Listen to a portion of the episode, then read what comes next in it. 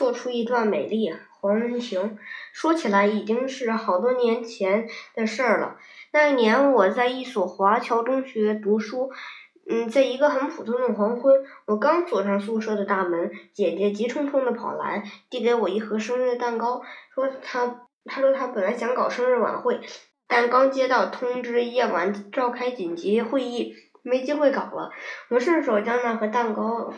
从窗口放入宿舍，刚好落在靠窗口的那张床上，那是刘西西的床。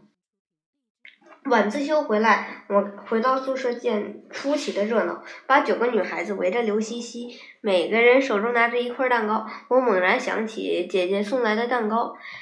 可我还来不及弄清这是怎么回事儿，刘西西便拉起我的手，兴奋地说：“我真高兴的要命，居然有人知道我今天生日，特地给我送来这盒蛋糕。那蛋糕上面有漂亮的花朵和字母，可惜你回来迟了，看不见。”我一下子傻了眼。刘西西用牙签串起一块蛋蛋糕，塞到我口中。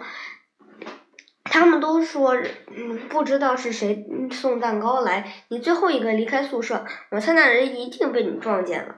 告诉我，那个人是男的还是女的？这时有人恶作剧的说，一定是女的。西西这么丑，哪里会有男孩子喜欢她？西西的脸上写出一些失望，她摇着我的肩，你快说嘛。那一刻，我几乎要大声宣布，那蛋糕是我姐姐送给我的。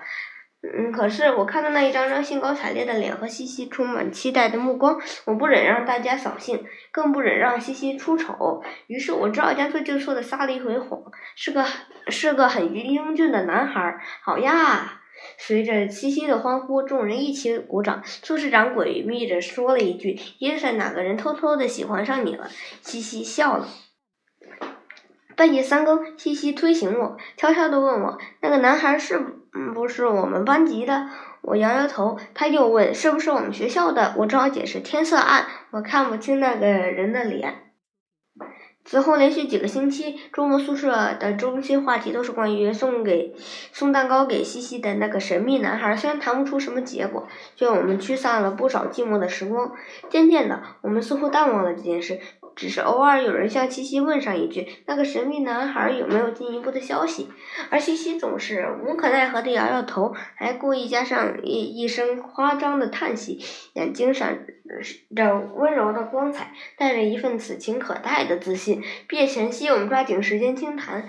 西西独自靠着窗口坐着，两手轻轻地抚弄着一条粉紫色的绸带。也许除了西西西之外。嗯，只有我还记得这绸带正是缠绕生日蛋糕的那一条。他正含蓄的笑着，小巧的嘴唇弯成美丽的弧。目睹他这副样子，我真的很想把真相告诉他，好让他死了这份心。可我总也开不了口。后来，西西跟随家人到美国定居了，我下定决心要把真相告诉他。可是，当我看见他系在头发上那条粉紫色的绸带时，我的嗯心立即软了下来。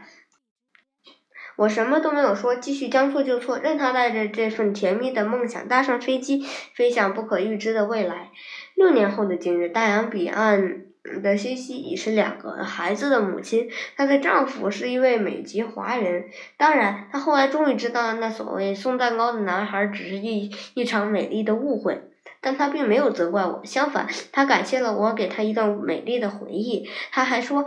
当他女儿满十六岁时，他会把这段往事当做一则温馨的笑话讲给女儿听。原来，并非所有的错误都会留下遗憾，有时候将错就错，也能错出一段美丽。